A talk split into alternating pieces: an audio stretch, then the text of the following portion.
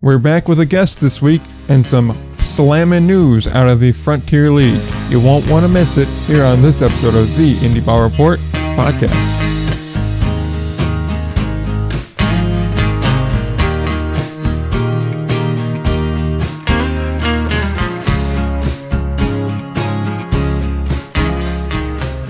We're back again, episode number 113 of the Indie Ball Report podcast. I'm Nick, he's Will. We have a guest this week, but we're changing up a bit, and you're going to have to wait to hear that interview. You know, it only makes sense, I think, for this week. So even though it's a little bit different, I think it'll work out well. Yeah, it definitely is going to, because we need to give you some background information, because our guest this week, which I just realized now, we never promoted that, which kind of shame on us for that. Sorry about that. Yeah, it'll be a good interview for you to listen to, but we have to give you background information on some of the stuff we talk about in that interview first, so that's the reason behind the change this week. But, of course, you could just go to the show notes and skip to the interview if you want. I mean, that's available on the website, so you're free to do that. But with that said, we should just get into the news here. There's not really that much this week, and after we get through all that, then... Yeah, you'll get your interview. So we'll start off in the American Association and move to the Frontier League from there. Only bit of news out of the American Association is kind of major news, actually, is Winnipeg has found their landing spot for the 2021 season. It will be Jackson, Tennessee. If you remember, they were a former AA market. They didn't get picked to be affiliated. And then there was a whole fiasco between the city and team ownership, and it was a whole situation there. But apparently the Goldeyes signed an agreement to rent the stadium from the Generals to play their games in this year. They're not ruling out a return to Winnipeg should the border improve, but I mean, we've talked about that before. That is unlikely at best and downright not going to happen at worst. So I wouldn't hold my breath on that, but who knows? Maybe the situation gets better quicker than we expect. Anywho, it does sound like I said they're renting the stadium from the Generals. However, there is a slight issue with that, namely in that the city disagrees with this, and they claim the Generals have no right, no authority to do this agreement or any other agreement because they don't have a lease with the city, so they cannot rent out a stadium that they themselves are not renting and that they do not own. So there is some sort of turmoil here between the city, the Generals, and I guess the Goldeyes are in the middle of this as well. Yeah, so, Nick, this is an entire fiasco, right? Oh, yeah. And I guess purely from a American Association standpoint, I don't know if I love this. Like, let's take all the drama with the lease and the city of Jackson and the Generals. Let's take all that aside for a second. Yeah. I don't know how much this makes sense. Because at least from what I hear, the facility at in Jackson is not great. The location doesn't really make a ton of sense. I mean, out in Tennessee, I mean, that's pretty far out of the way. I'm very far out of the way in actuality, away from the rest of the American Association teams. Not that travel's been a huge issue in the American Association, because it certainly is not. They're not afraid to travel, as we've seen. I mean, in normal years, they have a team in Canada and they have a team in Texas. So, but I mean, Tennessee is not really a market we've seen in the from the American Association recently. Now, I don't know if this was kind of a last gasp or. Listen, we just need a place to play. We talked about it on last week's episode. Could maybe go out to like Indiana or something like that. But I did not expect Jackson, Tennessee. I guess it kind of makes sense just because it was a former affiliated market that has not gotten a team to this point. But I just don't think it makes a ton of sense from an American Association standpoint. However, I do understand if they had no other options that if they had to go to Jackson. Now, on the other side of things, with this drama, correct me if I'm wrong, but if the city of Jackson owns the stadium and they do not have a lease agreement, is the city not correct in that assumption that you can't just rent out You can't just rent out a stadium that you do not own, for one, and you don't have a lease for at the moment too. Yeah, that would be the case. If the Jackson Generals do not have a lease with the city for the stadium, they obviously cannot rent something out that they themselves aren't in some way running. Yeah. Yeah, so I feel like this is far from over. I just don't think that this is going to go smoothly. I hope Winnipeg ends up playing in Jackson. Of course, I mean, the American Association season is starting in 11 days. Yeah. So from this recording, when this episode is released, it will be 10 days away from the start of the American Association season. So they don't have a lot of time. And at this point, if this were to fall through with Jackson, I mean, at that point, you're just starting Winnipeg on the road and you're trying to pick up something on the fly, which is not really a great situation for anybody, especially for teams who then need to sell tickets last minute. And it's just a whole mess. And not only with the location, do I have concerns with the location and the facility in Jackson, but if the American Association and the Winnipeg Goldeyes they obviously made this decision to go to Jackson. They talked to the Generals. Did they not know this was a possibility? Like, did they not know that they didn't have a lease? I'm sure this had to be discussed. I just don't think that there's too much uncertainty here, way too close to the season to really make this decision. And I just don't see how this gets resolved in any peaceful manner.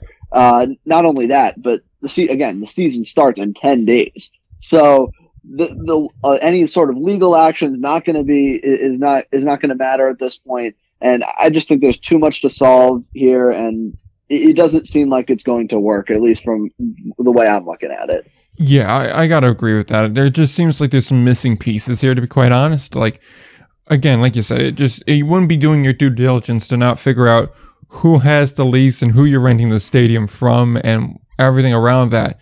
It's very clear that the mayor's office and the city itself does not agree with this and has made it clear in the past, because if you remember from a while back when we were going through each of these cities that, you know, like got, I guess, de-affiliated, unaffiliated, whatever it may be, if Jackson was the one that's lease specifically stated, you have to be an affiliated team in order to get this lease. So in the article, at least that I saw this come out in, it says that on May 28th, they have to vacate the stadium. So at best case scenario, you're getting what, your first series in? Because I believe Winnipeg does play their first two series on the road. I'm not sure how many more games they play on the road from there, but I do know they open on the road. So that gives you a little bit of time here, but even still, you need a permanent landing spot. And it's very clear that the Generals have a very different reading of their lease agreement than the city does. And I understand, you know, obviously Jackson's not going to have an actual team this year, so they need to fill their slate with other events here so that way they can make money and, you know, trying to recoup costs and everything that goes with it.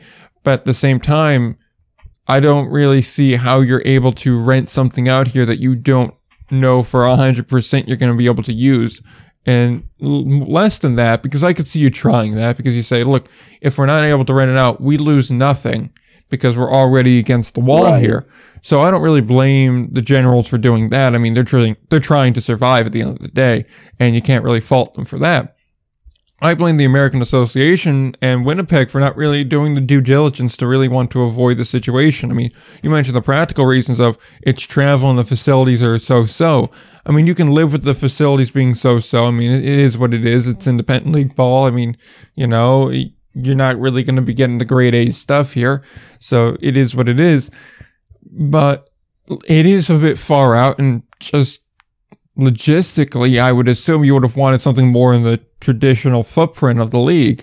And I know they don't want to have to wind up, you know, sharing a stadium again, but I have to imagine if the Jackson situation falls through, that's going to be their only action left to do. And it just seems like with the situation so muddled, knowing that by the end of the month, we're going to have our answer on it one way or the other, because either the city's going to put locks on the stadium doors or they're going to be playing in it one way or the other.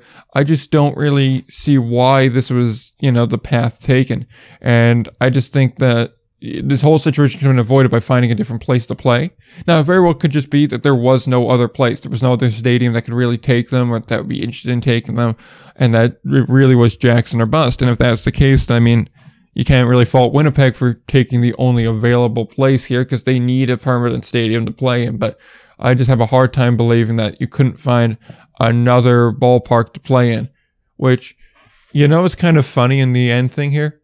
The Air Hogs wind up leaving and having a very nice stadium down in Texas, and that would have been very nice to throw the Goldeyes into for this year, certainly. But obviously now it's been like converted into a cricket stadium, so it's a shame that that happened. Otherwise, that would have been, you know, the perfect solution to the problem, I guess.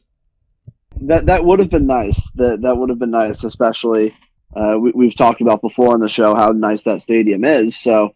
That would have been great. Of course, not really possible anymore. But I mean, you're right. This is going to be solved here, and I can't see this has been going on for months. I remember, like we talked about. I don't really remember a month we talked about it, about the whole problems between the disagreement between the Jackson Generals and the city of Jackson on the lease agreement, but.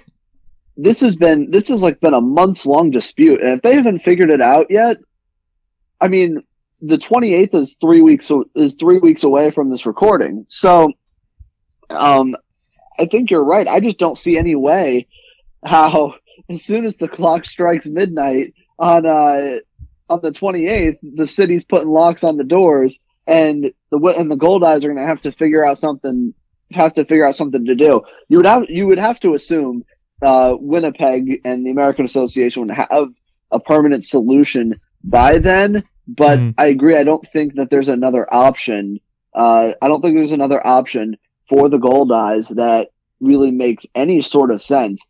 That isn't sharing a stadium with another American Association team. And I know that's what nobody wants. But I think if this is the kind of their home run swing at this point. To try to go to Jackson, in which I can't imagine that they didn't know these issues coming in. Yeah, like how could you not know these issues coming in? Maybe this was just their last swing at things before they have to revert to sharing a stadium, which nobody wants to do. But it might be their only option at this point because it doesn't seem like the city of Jackson has any interest in hosting. The Goldeyes, which is a shame. It is. I mean, you would like to see Winnipeg have their own stadium for the year, have the fans in Jackson have one last year of professional baseball before whatever happens after. So that's definitely disappointing for them. But if this lease disagreement has not been resolved in the 4 months that this has been going on, or 4 or 5 months that this has been going on, and the Jackson was officially de-affiliated, for lack of a better term. I don't see how in 3 weeks this all of a sudden gets resolved, and I would be very surprised if Winnipeg's playing their entire season out of in Jackson. I just don't think it's going to happen. Maybe they get a week or two in to try and work with the other teams, but that where the Generals still own the stadium and you can or they're. Excuse me, not own the stadium. They're rented it out. So the Goldeyes can play their first series, I believe, against Chicago, if the schedule I saw is correct. But I just don't see it. It does. I don't think it makes any long-term sense, and I think that it's almost inevitable at this point that they're going to have to share a stadium, which is really tough to do for a full season. It's one thing. For 60 games in 2 months, and 2020 was insane. You just had to do what you had to do to survive. But now I don't. It's going to be tough to do for a full season. Not to mention, you already have a traveling team in the league. Yeah, that's another thing that we don't really pay much attention to is the Houston Apollos being a traveling team. But another thing I just want to throw out here before we move on is if you knew there was like this confusion between the team. And the city as to who has the rights to lease out this stadium, why not just go to the city? Like, if the city's saying that, look, we're the ones who can choose to use the stadium as we see fit, why not go and propose the same thing to the state, to the city, and that way you're covered either way? Like, that just seems to make more sense to me. Now, they could, I agree. Like, they very well could have some sort of agreement in place here where I can't imagine whatever lease they signed with the Generals is going to be that, you know, difficult to get with the city, because I'd hardly doubt that I highly doubt that the city wants to let the stadium just kind of sit there and rot. They'd much rather have it being used and, you know, generate some revenue from it. And, I mean, if you could lease it out and generate revenue from it at the same time by bringing in a ball club that's going to be there for a year, and it buys you an extra year to figure out what the hell you're going to do with this ballpark, I mean, that just seems like a win-win on each front. Like, the idea of putting them there is not bad. It's just the whole situation around it's just so confusing and so many things in the air that really I don't understand why this is the way to go, unless, like we've been saying, this is the only choice. And I think that has to be it. Yeah, this seems like a last gasp for the American Association, where they're just hoping. But I agree with you. I don't think there's. It would have made a lot more sense to go to the city. It really would have. Yeah, because again, like, at the end of the day, the city has the say in this. And from, like, my understanding of the situation and the way that this lease is read, it seems like the city is in the right on this. I got to be honest. Yeah, I mean, based on the reading of the lease, it does seem like if this, I mean, I'm sure this will go to court eventually. Yeah. I think the city is seems in the right according to the lease. So, yeah. It's a bad situation. And I think the American Association, I'm sure behind the scenes that they're looking at other options, but they're just hoping Jackson somehow works out. And if it doesn't, hopefully they have like a plan B to put in place. Yeah, hopefully, but I guess we'll see how that develops over time here. It's a whole situation there. It's not that should be easy. It's been a bit more difficult. So we'll see how this develops. We'll monitor it and we'll update it as news comes out on it. But with that note, we'll move to the Frontier League. There's a couple things of note from the Frontier League this week. There's obviously one big thing that we broke on Monday, and then there's a couple other minor ones. We'll get to the minor ones first. The Frontier League draft and tryout is this upcoming Monday and Tuesday, May 10th and 11th. It's at the Lake Erie Crusher Stadium. It's $60 if you want to participate. You can still register. This is more or less for players. If you want to try out, you can still register. It's $60. It's going to be a mixture of workouts and some inter-squad games, and then a draft after the final inter-squad game on May 11th. So that's just a note for those that are interested in trying out for the Frontier League. I'm not sure how many of the people listening are, but that is certainly something you could do. And that $60, it doesn't seem that bad, at least comparatively to some of the other tryouts that there are out there. So if you have a decent enough shot, man, why not shoot your shot? I mean, like we find out in this interview that's upcoming, everybody needs rookies. It's kind of hard to find a roster of 10 of them. So, I mean, it's certainly something that you may want to consider if you would fall into the rookie classification. Yeah, no, it's very important, and I think as we also discussed quite a bit in our interview that you guys will hear coming up, rookies are really important because you're looking for guys who can contribute. Of course, rookies probably won't be your main contributors on the team, but the teams that are able to find little places for their rookies to contribute here and there, those are the teams that are going to end up being successful. So it's really important. I'm sure there's going to be plenty of talent there, especially with, I mean, you think about the 5-round draft last year. I mean, this year, of course, the draft hasn't happened yet, but you would think that there's a lot more talent, I guess, on, I'll call it the rookie market than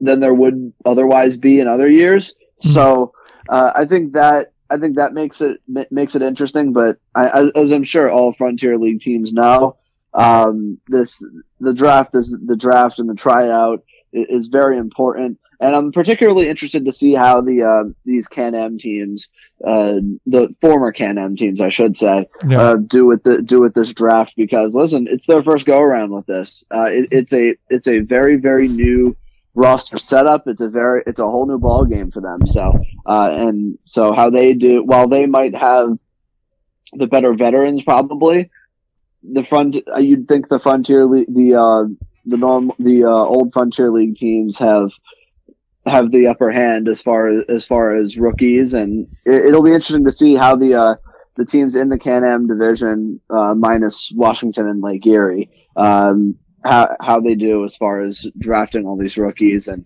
at the tryout and what they look for. Exactly.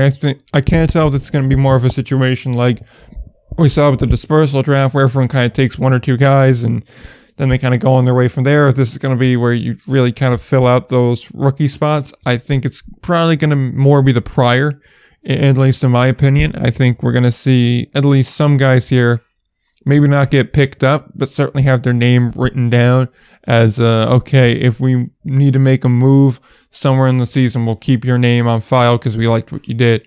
In any case, it's important to get in front of, scouts and players and coaches and everything like that, if you're trying to get a job playing, because, you are what your tape says you are what your numbers say you are, and you are what the tryout says you are. So it's just something of note. Wanted to toss that out there fairly quickly. I know there's been a lot of questions around streaming this year. At first, we were kind of led to believe that there's going to be more of an American Association type platform where all the games are centrally located in one spot, and that's where you find them, and there may or may not be a fee for it. At this point, as you could probably guess, that's not going to really be the case. There's really been no movement on that front from the people I talked to as to league direction of we're going to have a platform. It seems to be the directive has been unspoken, but pretty well established that every team's going to come up with their own way of streaming games. So that could be a YouTube stream, that could be a Mixlr stream, it could be I guess Vimeo technically as streaming, it could be on Twitch, it could be on just about any streaming platform. Everybody's doing their own thing this year. I imagine the pandemic, and then with Billy retiring or kind of taking a step back, and then there being, the merger that was supposed to go full through this year, but never really did because the Canadian teams aren't in there. And then with expansion and with all the hectic off season that there was, and still having to navigate the pandemic as well on top of all this, I think that the kind of centralized streaming got put to the back burner, at least for this year. So I imagine next year they'll approach this again and maybe do something in that regard a little bit later on down the line. But it does appear that for streaming games this year, it's going to be done individually on a team-by-team basis. And that makes sense for this year. I think, as you mentioned, there are so many more issues that the Frontier League has had to deal with this year. But I think when we move to 16 teams, hopefully in 2022, when the Frontier League moves to that 16-team setup, I think it makes sense to have that one streaming platform. You can really put out a lot of great content outside of the games as well. And I got to say, as a guy, being the minor league baseball junkie I am, I do have a MLB TV, and man, is it fun to flip through all games and watch games archived, and watch highlights from different games. It's a lot of fun. So I think that I think the Frontier League, I think they want to do it. And even though it's not this year, it makes sense why it's not this year. I think that come next year, where you have a full team roster, I think it makes a lot of sense to do, especially with a pretty big league as well. So I think it makes sense, and I think that I would be surprised if they don't have their one streaming service for next year. Yeah, I kind of expect that to be the trend going forward. I think that's just, honestly, I think it's just an easier way of doing it to have everything located in one central location. It just makes it easier. But like you said, given everything that's happened over the off season, I have to imagine figuring out the streaming options were kind of backburnered. So with that said, if we could kind of move on to the last thing and the biggest news out of the Pioneer League, and arguably out of the whole week if you really want to get down to it, is the Frontier League is expected to change their extra inning rules. This is something that we were told about or at least I was told about on Monday. It's someone told me, like, the Frontier League's going to be making a change here. This is what it's going to be. And then once I put it out, it seemed like it kind of caught fire. I've kind of been told by other people since that, yeah, that is true. It's going to happen. So that's why I feel comfortable putting it out on the show. After the 10th inning in the Frontier League, they're going to go to a home run derby. It's going to be similar to, you know, how the Pioneer League runs their thing, or at least how they're planning on running their thing, I guess is more accurate at this point. So, yeah, we talked about this a bit last week, talking about our thoughts on the home run derby. I got to imagine they stay the same, talking about them in the Frontier League as opposed to the Pioneer League. But again, what are your thoughts on this slightly different take on the home run derby to end the game rule? As we mentioned last week, we talked about it at length on the show. It's fun. It's fun. For the Frontier League, I don't like it as much as I did for the Pioneer League. I just think in the Frontier League, I think it's easy enough. I don't think pitching is as hard to come by in the Frontier League as it might be in a very new league like the Pioneer League that really can't afford to have 13, 14, 15 inning games. However, I would be more inclined to just do the runner on second in the Frontier League. And I mentioned this. I definitely don't want to see the home run derby in a league like the Atlantic League. But if you want to end games quick in the Frontier League, I don't think you need any sort of rules like this. I just don't want to see games decide. It seems kind of artificial. What I will say is I do like that they're allowed to do whatever in the 10th inning. That they're allowed to score normally in the 10th inning before they go to this. I think that's good. So that makes me a little less skeptical of it. I get it. I understand it's fun, but I don't love it as much from a Frontier League perspective than I did from the Pioneer League perspective. Yeah, I believe for the 10th inning, the man on second rule is still standing there. I really haven't gotten any word on that. I'm pretty sure that would not change. I don't see why it would. With that in mind, personally, like I said in the past, I really don't care. I mean, like, I understand why that rule is in existence for, you know, minor leagues and particularly the independent leagues, because you can't have a game on a Tuesday night going 14 innings. It just is, A, not profitable, and B, let's be real, who the hell wants to sit around on a Tuesday night watching 14 innings of Frontier League baseball? I totally get that. I understand it. Again, like, I don't really mind it all that much. I do like that they have the 10th inning to solve it before we get to this point.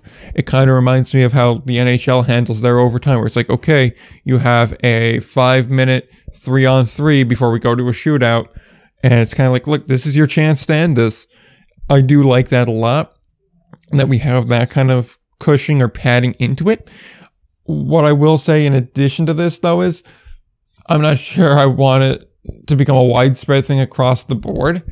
I want to see how this works out first. I do think it can, I don't want to say artificially make the end of the game exciting, but it certainly can add excitement to it. And if your main market is casual fans, which, if we're being honest, it is, for sure, this is certainly an exciting way to end a game. I mean, like, I'm not going to say extra innings isn't exciting, because it certainly isn't, especially for a baseball fan, it is. But if you're someone that's watched maybe 10 baseball games over the last 5 years, are you really that invested in an extra inning game? Are you going to be that, you know, like, on the edge of your seat going, oh, okay, away team got a run in the top of the 10th. Are they going to be able to hold on to it here in the bottom half? You're probably not as much. Now, if you're told over the loudspeaker that the rules are, all right, we're through 10 innings, we're going to a home run off, whoever hits the most home runs wins, and now you're watching on the edge of your seat to see, can he hit another home run? If you're a casual fan, that's probably more exciting, if we're being honest. But oh, absolutely. So, like, I understand it from that perspective, and I don't hate it. I gotta be honest, I really don't hate it. But then again, I also think, like, how many games are gonna make it to an 11th inning over the course of a season? I mean, really, how many are? Yeah, not too many, which is why, I mean, if you want to do the runner on second in the 10th inning, if that is indeed the direction they go, then I'm all right with it. I'm all right. I don't love it, but I can tolerate it. I'm all right with it. Yeah, that's just my general take on it. So I just think, like, there's a lot more things that would have annoyed me, and this is pretty low on the level of it. Like, I just don't, I'm not really that bothered by it. And plus, like I said last week, is having a home run derby end a game any more, like, betraying the sacredness of the game than having a runner start on second? Boy. Like, I put them on fairly even levels here. I mean, like, it's 6 of 1, half dozen of another. If you're going to complain about one not being real baseball, then this other one certainly isn't. And we all have gotten used to the runner on second in the minor leagues in general, especially in independent league ball. So, I mean, I just really, I don't see that as that big of a deal. Yeah, no, I agree. I'm all right with it. I think it's fine. Yep. So with that, we're out of news, but we're not out of content. We do have an interview that we've been kind of teasing all along the way. We forgot to promote it like we said in the beginning, so we apologize for that. But this is a really good interview. It's about an hour long or so, and I gotta say, I was really impressed with it. I was very taken back by how good of an interview this is. Our guest gives a lot of really good information, a lot of really well thought out points. And I definitely am looking forward to having him back on again later on in the year. You have anything else to say before I announce the name and we get on to that? It was a lot of fun. It really was a lot of fun. I'm sure if you're an independent league baseball fan, you probably know who this guy is. But it was definitely more of a casual interview that was a lot of fun to conduct. Talked a lot about Frontier League, so it is Frontier League centric, but of course I'll let Nick announce it. But it was a lot of fun, and I'm sure you guys will enjoy it as well. Yep, and it was also heavily Jackal centric, but what else would you expect from our guest this week, Billy Pinckney, but you may better know him as Billy the Bat Boy. So here we go, here's our interview with him.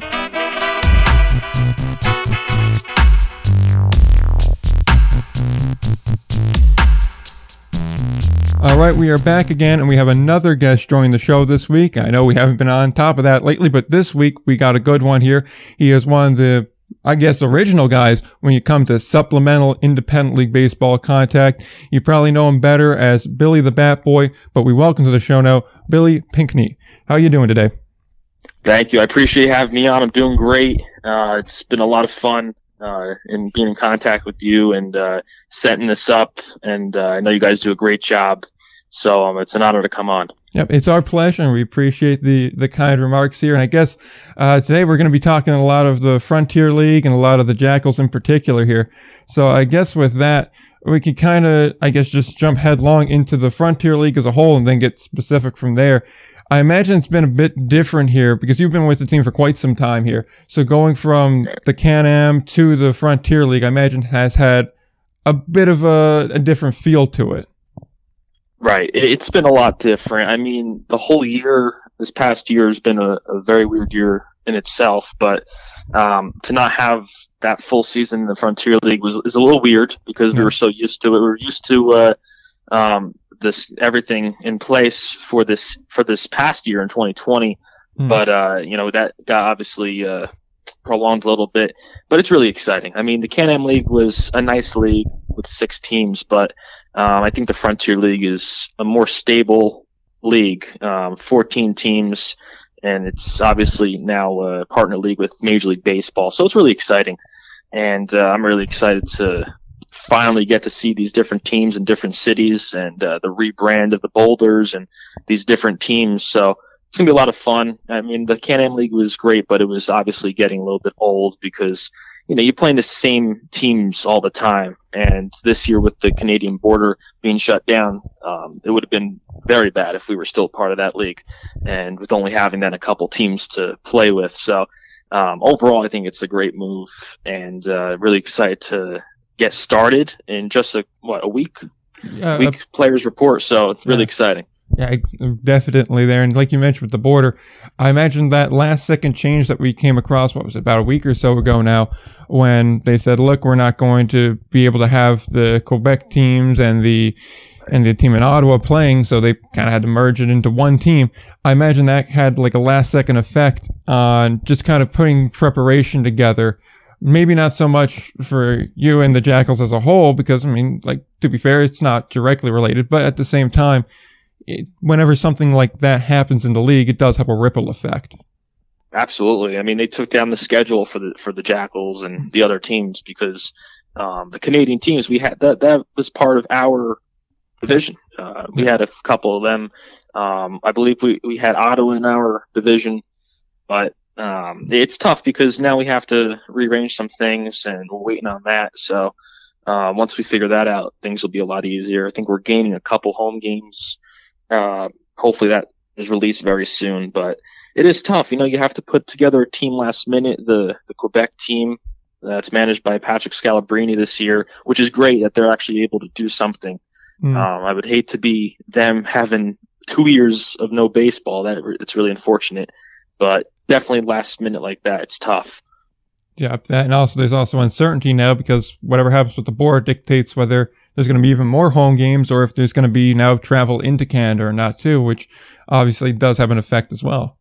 Exactly. You see the same thing happening with the Trenton Thunder, the Buffalo Bisons. They're playing there, and their AAA affiliate of the Blue Jays is playing in Trenton, so we see a lot of that here, and it's pretty weird. I was looking through the rosters and the schedules and trying to figure out everything, and it's definitely different than your typical year because of all these changes.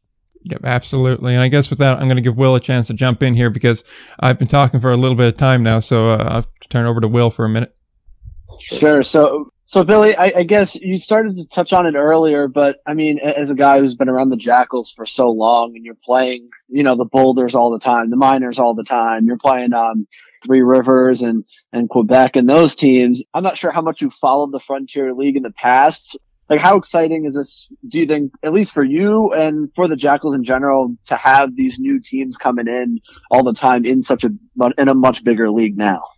Yeah, it's great because obviously we love playing the Boulders and the Miners and these other local teams, but when we have an opportunity to play some other teams who we've never seen before from different cities, it's awesome. I mean, I remember way back when they had the Midwest trip, they called it, when the American Association, we had interleague play with them. Oh, yeah.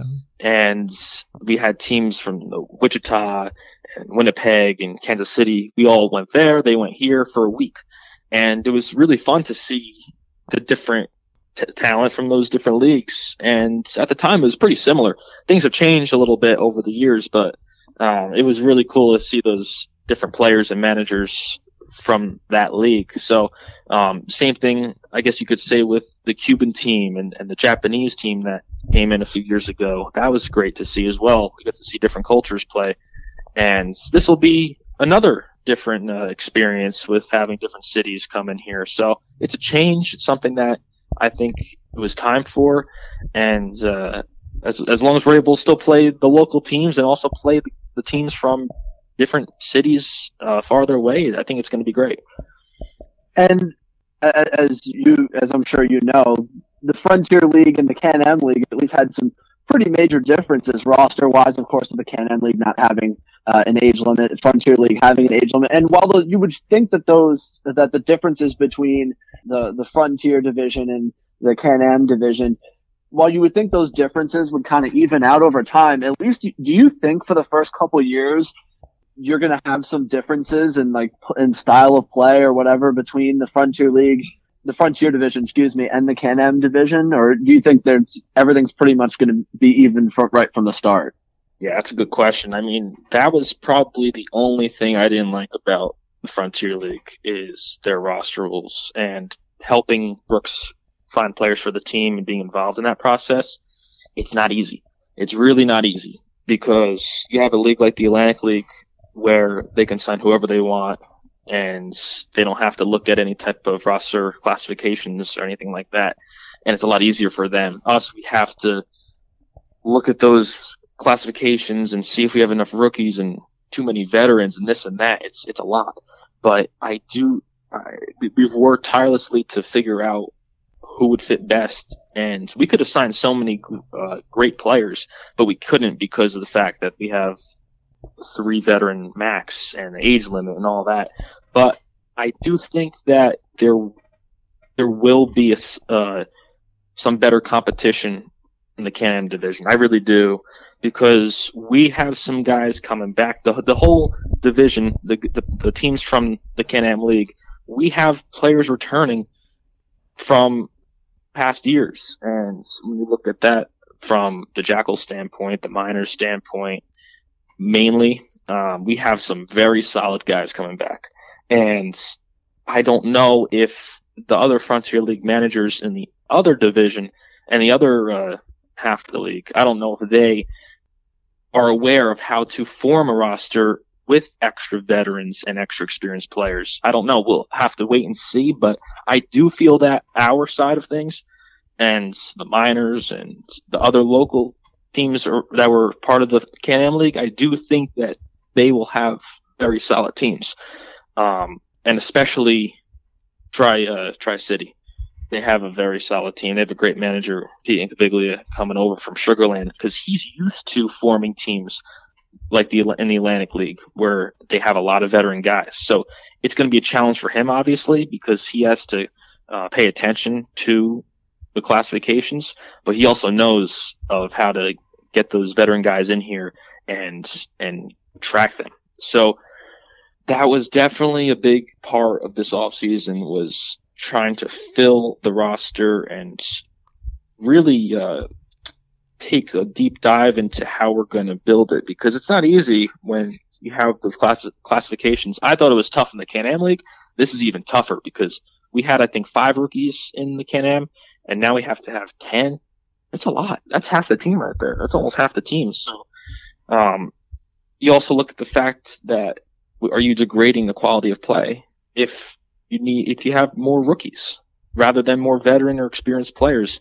And people show up to the ballpark because they want to not just have fun, but they also want to see good talent, really good talent. And in my opinion, you want to see the best possible talent play. Best available talent should go to this partner league. And unfortunately, we can't sign the best possible talent at all times, because we have to fulfill these different requirements in the roster. So that's unfortunate. And I do think as time goes on, the roster rules might change. I don't know which direction. It might be on the other side of things, where you're going to have more younger guys. But for this year, at least, it's going to be the most similar, I think, to the Can-Am League of what we've seen in the past. But it's great to see, though, guys returning from 2019 into this Frontier League and have that transition. And I think those guys will do even better in this league than they did in 2019. And before I throw it back to Nick to see if he has any additional thoughts on this note, mm-hmm. You said that, of course, in the Can-Am League, you had 5 rookies that you had to have now. That becoming 10 rookies. Obviously, you guys as a team, you and Brooks, you guys are looking for rookies who can produce for the team. So I guess how did you go about looking for those guys this offseason? Like where did you guys start to look for those guys when maybe you're not maybe the Jackals as an organization are not as experienced in trying to find value in those rookies while still trying to just simply satisfy the roster requirement? Right. I mean, it's tough. You have to look at several different places. There are camps in Florida where there are many good young players. And I know Brooks is involved with that and finding those guys in Florida. He lives there. So it's easy for him. I feel like it's easier for him than some other managers, because he was a manager in the Frontier League before. So he already knows how to evaluate those rookies. And if guys got released this past offseason, and there were a lot of them this year and during 2020, there were a lot of rookies, too, who are free agents. So whether they had affiliated experience or right out of college, I think we were able to evaluate them pretty well. And luckily for us, he knows what he's looking at when it comes to those younger guys. But some managers, such as ones who are used to veteran players and forming a team with all veterans, it might be a little tougher. It might be. It might not be, but it might be. Like, for example, Pete Incaviglia, who knows? I mean, his veterans could be stacked. He could have some great experienced players. But then I don't know if he'll have solid rookie players. It could go one way and the other. And that was our problem, to be honest with you, in 2018, I think. We had a lot of high-caliber experienced players, I think 5 big leaguers that year. And then we had rookies who just weren't mixing well in that whole scheme there. It just wasn't working out well. So you have to find that balance, and I think our team has a nice balance. We're able to find great rookies, and a lot of that, I have to say, had to do with that league last year, the All-American Baseball Challenge. We had it was pretty much, and Brooks called it, a 8-week tryout, and that season really gave us an opportunity to evaluate guys and see who might fit on our roster this year. So we did bring some guys back who are rookies from that team. Hayden Shenfield's one, and he's a solid pitcher for us, and he'll be coming back. A few other guys. Chris Testor was on that 2019 team. He's a rookie. Anthony Auletta, another guy on that team. So we do have a solid group of rookies coming back, and other rookies as well who will be fighting for a spot. So I think overall it'll be pretty good for us to fill up those rookie spots. But who knows for the other teams? We'll see. And sometimes you'll get lucky, and some guy will break out and be one of those dark horse candidates. So we'll see. It's always a lot of fun to see who will break out as a really good player.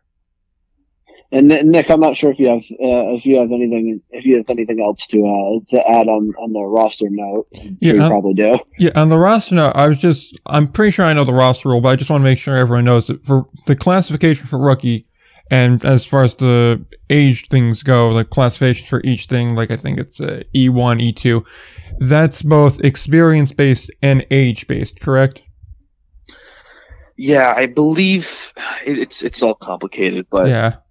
I believe if you're over 28 or something like that, you're automatically a veteran.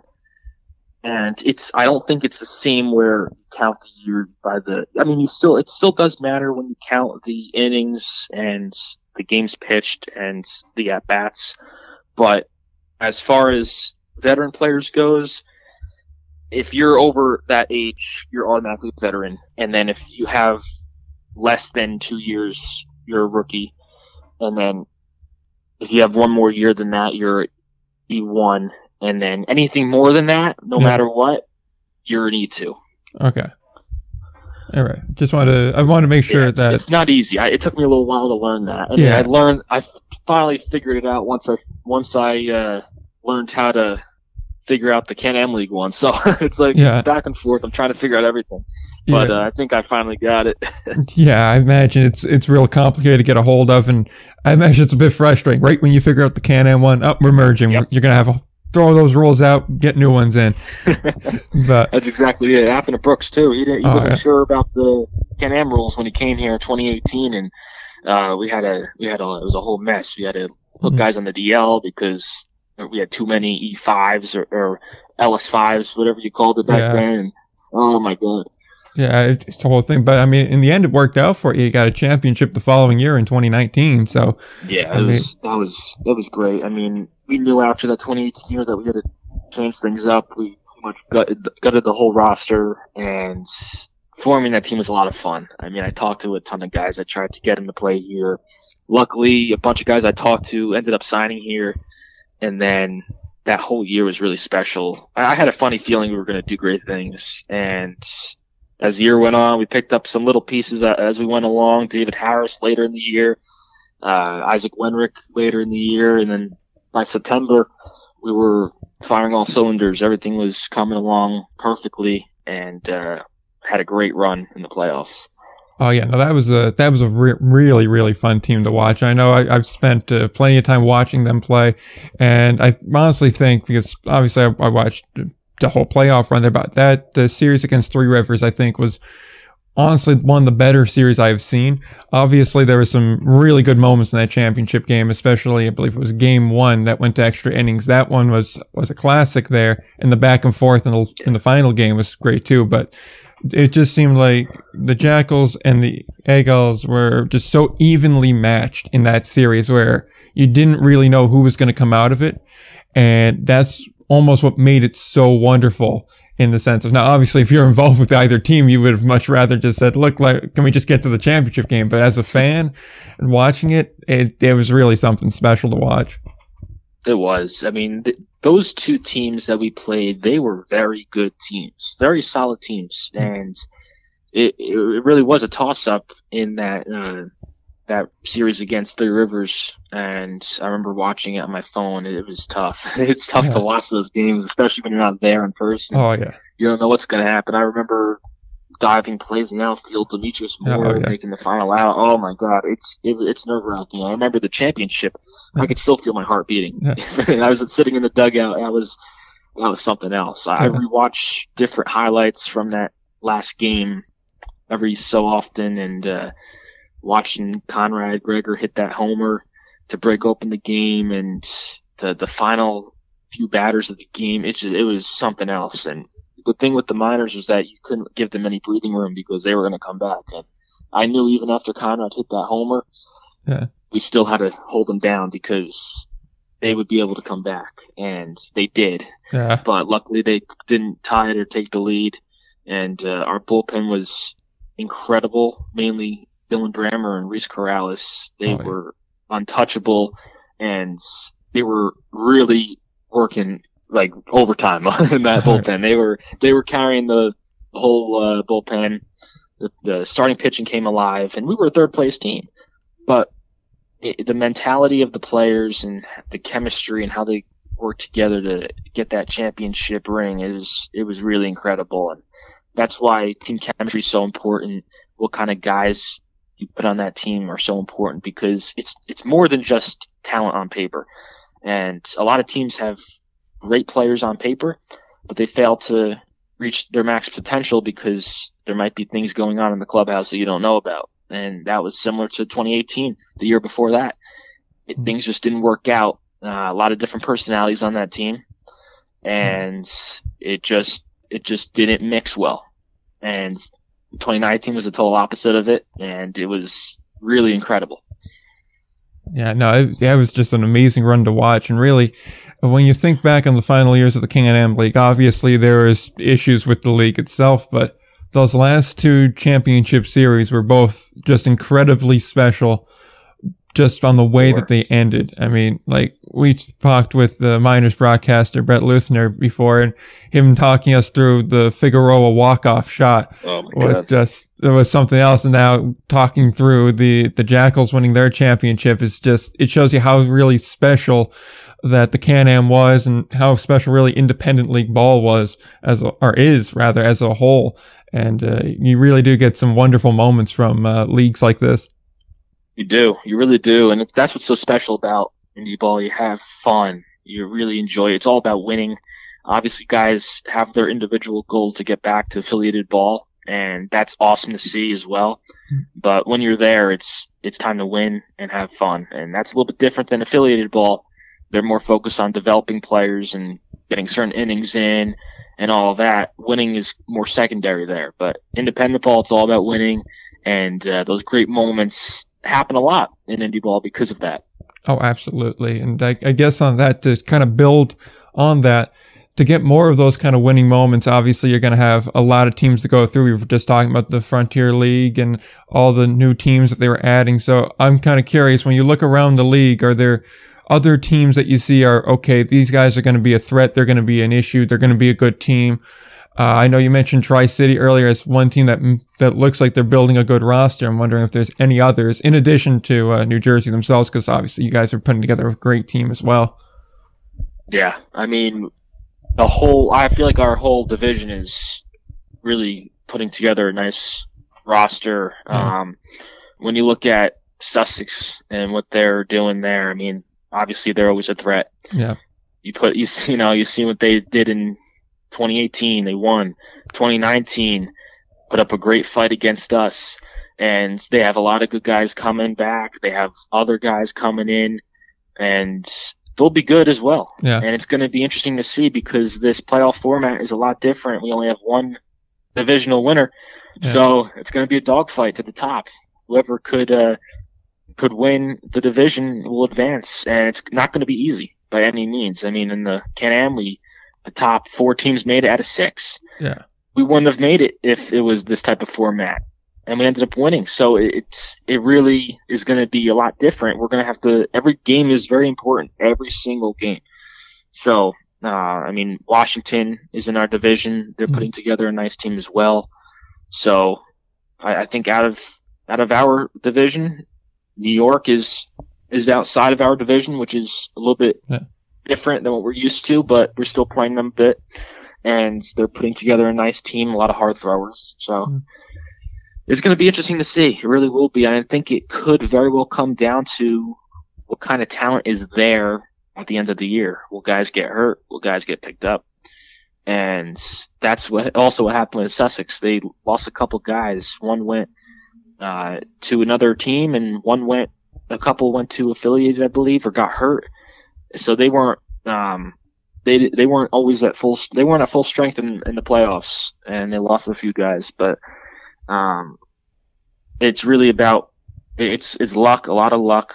So I think on opening day, all the teams in our side of the league and the division are going to be very strong. But I think it might ultimately end up to who wants it the most and what kind of players are there. If guys get picked up and get hurt, things could change and could shift in a different direction. So I think it'll be a really interesting dogfight as we head into the playoffs. Yeah, absolutely. I mean, you look around at, like you said, with each of these teams, and they all have, at least in my mind, one real potential game breaker. I mean, Sussex is the obvious one. They just brought back Figueroa. They have Cody Mincy, the possibility of bringing in Juan Kelly, a guy that, you know, Can-Am guys are very familiar with. And I mean, then they obviously have the rest of their lineup of guys too. So really, that's going to be the fight. I'm really looking forward to watching the two teams in New Jersey go back and forth to see who's going to get that, top billing. Is going to be so interesting to see who can kind of, I don't want to say hold on here, but who's going to be able to outlast the other one and just be able to get that last push to get into the postseason. But I mean, we still are about 3 weeks away from opening day. So, I mean, that comes much later on. Definitely. It's going to be great to see. I know Sussex has a great roster. They have a lot of experienced players, so they might have to deal a couple of those guys, but overall, these rosters are looking good. And especially with last season being lost with minor league baseball and the elimination of teams, there's a lot more great talent out there. And it goes back to what I was saying before about the roster rules. We can't sign the best possible talent.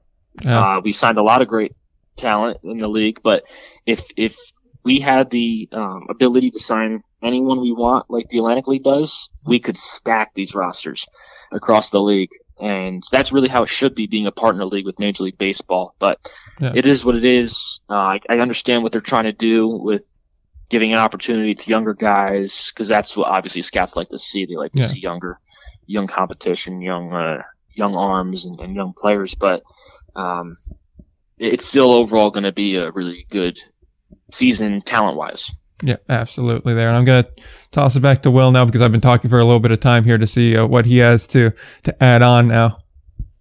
Bill, you started to lead into it, I think, a little bit with your last answer about being a partner league and I guess the Frontier's role in that. And, of course, you're looking at the draft being shortened to 20 rounds. There's going to be a lot less guys, obviously, who get drafted into an affiliated ball right away. So I guess over the next 5-10 years, what do you view the Frontier League's role as like in the developmental stage of minor league baseball? Yeah, I mean, I think the Frontier League is in a great spot. I feel like we're gonna see a lot of young players who should have been drafted play in our league over the next 10 years. And when you look at the draft being shortened, I think a lot of the guys who would have been drafted even this year might be playing in this league. Guys who would have been drafted between the 20th and 30th rounds this coming year and the year after that, we'll see a lot of those guys in this league. And you might not know much about them because they don't have much in their baseball reference page with being drafted and playing affiliated ball. So we might see some AA caliber guys and high A caliber guys along throughout the next few years who'd never played at the high A or double A level because the draft was shortened and the teams were eliminated. So I do think there's going to be a lot of good rookies, because then they would be classified as rookies in the next few years because of that. So you might not know much about them to start, but they'll sure make a name for themselves when they come play here. And do you think that there will probably be more scouting, like more MLB scouts, or maybe even other countries as well, such as Mexico, in the Mexican League? Do you think, as a result of more guys that maybe, like you said, should have been drafted in the Frontier League, do you think that's an overall benefit, just because you'd figure there'd be a lot more scouts who are going to be going to these Frontier League games looking for the guys that they might have missed on in the draft? I mean, there's countless examples of guys in the MLB who have been drafted past the 20th round who have turned into great MLB players. And you'd certainly think that the Frontier League, at least within the next 5-10 years, is going to have a couple good examples of that kind of player. No, I definitely agree. I mean, scouts, you see them all the time at different stadiums and these independent games, but I do think they'll increase as the years go on, because they're not just looking for guys who have already been drafted. They're now trying to go back and see if they miss anybody, like you just said. And I do think that teams will want to get the scoop on some guys who they missed. So perhaps we'll see some more scouts in the coming years. And I do think that being a partner with Major League Baseball is a buzzword that will attract more people as well, to want to see this talent, not just scouts. But I do definitely think that there will be more scouts in the future looking for those players who they might have missed in the draft in the next few years. And as far as being a partner league in general, the Atlantic League was the first in the sense that they had their whole partnership in 2019. As far as like on the field, are there any differences that do you think fans will notice on the field as far as Frontier League play because of the partnership with Major League Baseball, or even not so much on the field, I guess in general, maybe around the ballpark? Like, what do you think fans can expect, like Jackal fans who can expect, where this partnership might be a little bit new to them? Right. I believe the partnership with the Atlantic League was a different type of partnership where they actually had the on-fields and gameplay changes and rules. And I believe the partnership with us, and I think the American Association too, is more of a behind-the-scenes front office type initiative, and I don't think we'll see much gameplay changes, different rules. That's, I think, more for the Atlantic League, and that's the type of contract they worked out with them. But I do know that the Frontier League is talking about changing the extra inning rule to a home run derby, just like we saw last summer in our little tournament-style league that we had. Which is interesting, because that's something that's a little different than what we've seen before last year. And obviously we're used to the men on second, and that was foreign to us years ago. But now obviously Major League Baseball implemented it. But I don't think that has to do with the Major League partnership. I don't know if they would have liked that. Who knows? But I think that whole partnership is more of a something that will affect the front offices and how they go about looking for opportunities and different, maybe perhaps advertisement initiatives. But I don't think that it'll affect gameplay at all or anything around the ballpark. We'll see. Who knows if they'll implement TrackMan or anything like that. That's a possibility down the road, but I haven't heard anything about that. And you mentioned the extra inning home run derby that the Frontier League is talking about adding in. Of course, last week the Pioneer League announced that they were going to do that. You said it was interesting, but I'd really like to get your opinion on it. I know you have one. You know, it is interesting, but see, you play a game for 9 innings, and guys are pouring their hearts out on the fields and battling. And then you're going to determine the winner by what guy could hit the ball over the fence and go back and forth with it, and it, I don't know. I think I feel like the man on second rule was the fans didn't like that at first, but then when you hear about this rule, you're like, I want that one back. So I think I'm more in favor of the man on second rule, because especially because MLB's using it right now. But we did try it out last year, the home run derby rule. It was fun, It was fun. It was a fun thing to do, but it's just going to end up being whoever could hit. Whoever's the BP homer guy, he could be the worst hitter on the team, and if he could hit bombs, that you're going to determine your winner that way.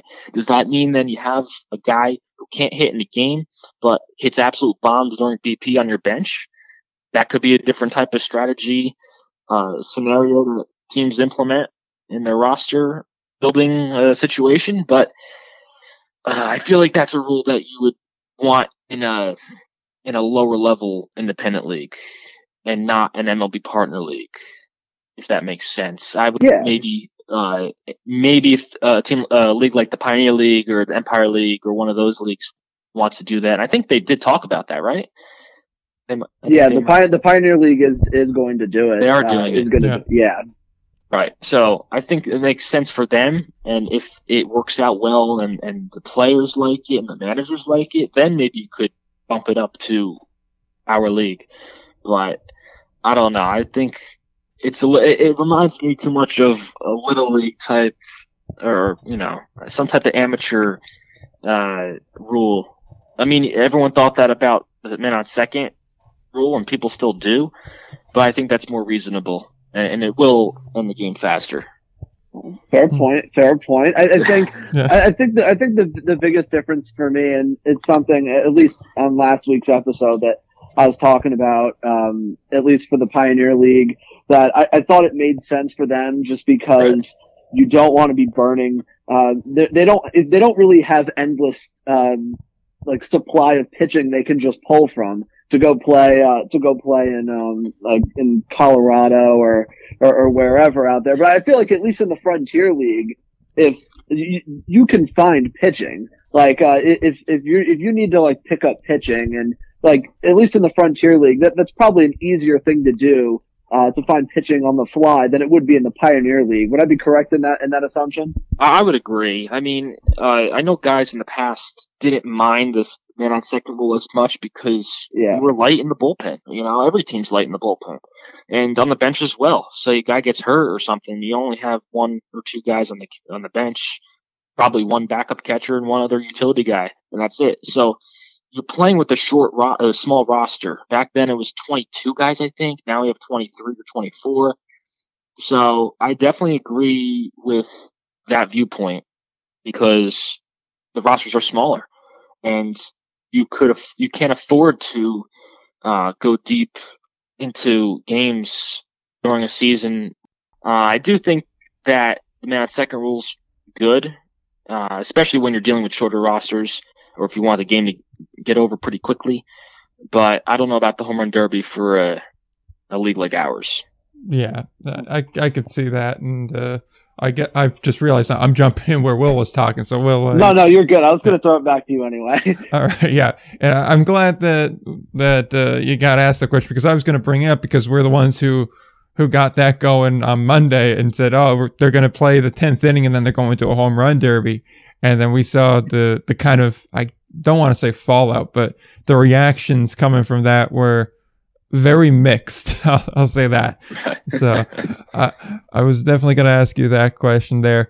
And on that note, I get the sense here that we're going to continue to see baseball like we know it in the Frontier League, and that we're going to, get a good experience from Frontier League baseball, from the transition to Can-Am League baseball.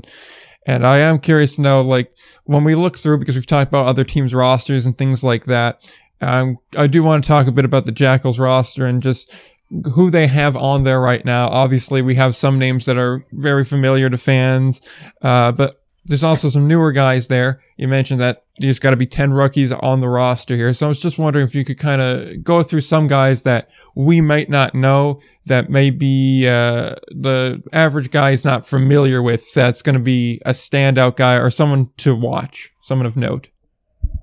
For sure.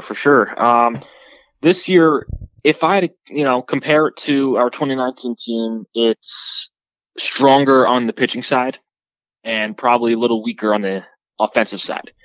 And that was a big thing of ours. The Jackals never really had a very strong pitching team during a full year. And I can't remember the last time we really did have a strong pitching team. It might have been before I was even there or one of my first years. So obviously that 2019 team pitching was great in the playoffs and later in the year. But throughout the course of the year, it was not great. We had an ERA, I think, almost at 5 or 4 something. So yeah. That was definitely a an area for improvement. And I think we did a nice job with putting together a solid pitching staff. The bullpen, I feel like, is going to be great. We have Dylan Brammer coming back to close out games. He was a stud out of our bullpen in 2019. Same thing with Reese Corrales. So those two guys who pretty much won the championship for us, though, they're both coming back. So anybody else is an addition. It is a great addition to that bullpen. So we have Chase Ingram coming back. He'll be in the bullpen as well. He was a starter a lot last year in our tournament league, and he's got a nasty curveball, and we're excited for him to come back in the bullpen. We also have Spencer Hereford, who's a rookie. I mean, he's a solid guy. He's the almost identical twin looking of Hayden Sheffield, so it's pretty funny. It's going to be tough to tell those guys apart, but similar pitchers, and Sheffield was very solid for us last year as well. So those two guys will be solid. We have some other rookie options. Both Testor could be in the bullpen, could be in the rotation. He was with us. He started the last game of the championship for us, so he's a good guy to have in the mix. Anthony Auletta, same thing, lefty, has a nice opportunity to make the team as a reliever. And there's, of course, other rookies in there who are fighting for spots as well. And some lefties, a couple lefties. You got a bunch of righties, guys out of college. So, those guys might impress us. We'll see what happens in spring training. Starts next week, so that's really exciting. And as far as the rotation, though, that's looking pretty good as well. One of the main guys that we acquired this offseason was Ronald Herrera. Yeah. And he played for the New York Yankees. It's funny story. I talked to Ronald a few years ago and tried to get him to come here a few years ago. And he was still with the Rangers at the time. So he was under contract. But so I believe he was rehabbing at the time with them. And I was going through people who I contacted in the past and stumbled across Herrera again. I was like, all right, I'll try it. I'll try messaging him. Yeah. So I did. And he's like, hey, I want to play. And he wanted to play in Jersey here. So I told Brooks, I said, hey, this guy, we were looking for an experienced starting pitcher, a good caliber guy. And he was the one. And Brooks liked him. He liked his stats. And he happened to be throwing in front of scouts in Florida, an hour away from where Brooks lives. And he went to go see him, saw him once, liked what he saw. He then went the next week to watch him again, and that's when he signed him. Yeah. So that was great to see and be a part of. Definitely adding a familiar name for Yankee fans is always fun. We had Vic Black a few years ago who was with the Mets. So it's always cool to have local names and guys who played for a big league team, let alone the New York Yankees. So that's going to be a lot of fun talking to him. And we also have Jose Almonte, who is a very solid pitcher. He'll probably be our number 2. Then we also have John Hayes, who was with Southern Maryland, big guy. Yeah. So he'll be another solid guy as well. And then we'll probably round out the rotation with a rookie or two. Who knows? Tessitore. Mike Murray is another solid guy who we'll have in that rotation. So we'll have a few really good starters in our rotation, and who knows, we might add a lefty in there as well. We have a few options, younger guys. So that's definitely a strong suit for us. And on the offensive side, I mean, we have some great hitters coming back. I mean, Jason Negretti, he's our catcher. He was with us for the past couple of years. He'll be back behind the plate. Two of our veterans, Santiago Chirino, he'll look to extend his all-time hits record in the Frontier League this year. And then also Alfredo Marte, who was the Player of the Year in 2019. He'll be back, former big leaguer. Yep. So that's really exciting. We'll also have Dalton Combs, who will probably be our first baseman, probably spend some time in the outfield, lefty hitter. So hopefully he'll be a solid bat for us. And same thing with Russ Olive. He'll probably spend some time at first as well. Another lefty. So those two are pretty important. Hopefully those guys could hit well for us and be great contributors. And, of course, in the outfield, we also have Demetrius Moore coming back. And he was a great part of our championship. And Todd Isaacs from the Bahamas, really excited for him. One of the fastest guys you'll see play. And he was, I think, at one time the fastest guy in minor league baseball, or one of the fastest. So he's going to be probably the top of our lineup, which is exciting. And then there's, of course, a bunch of other guys who spent some time in our league last year, who will be on our radar of whether or not they're going to make it. But that's going to be really exciting to figure out. And another rookie coming into camp is Justin Riley, and he'll play probably all the infield positions, second, short, third. And he's a guy who we're going to keep our eyes on, because he might be a very solid player for us. Did well in college, and he's going to be one of our solid infielders. And same thing with Chris Carpio. He'll be back. He was with our team last year, and he's a smaller guy, but he could play. He could hit. And he's a solid fielder as well, so that's really exciting. And if all guys are able to hit like we think they will, and really hope that they can, I think we're going to have a solid offensive year as well. And of course, that given everyone stays healthy and all that, because if guys aren't healthy and start going down, that really hurts, and it's hard to find guys. But now it's a little bit easier to find guys because there's so many available. But you never want to – that's last resort. You never want to go there and try to find somebody. But yeah, it did work out in 2019, picking up Isaac Wenrick. That was a game changer for us. And sometimes things work out the right way. But overall, I think this year's roster is looking pretty good.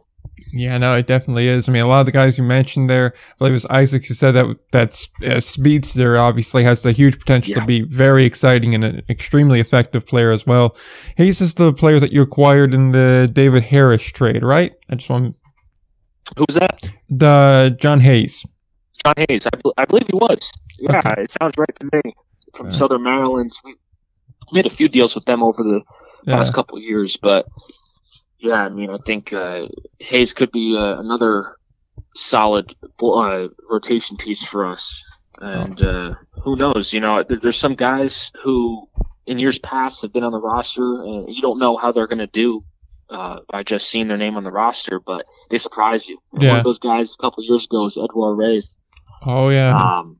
Man, we didn't know much about him going into it. Brooks said, hey, I saw him at a camp. He looked great.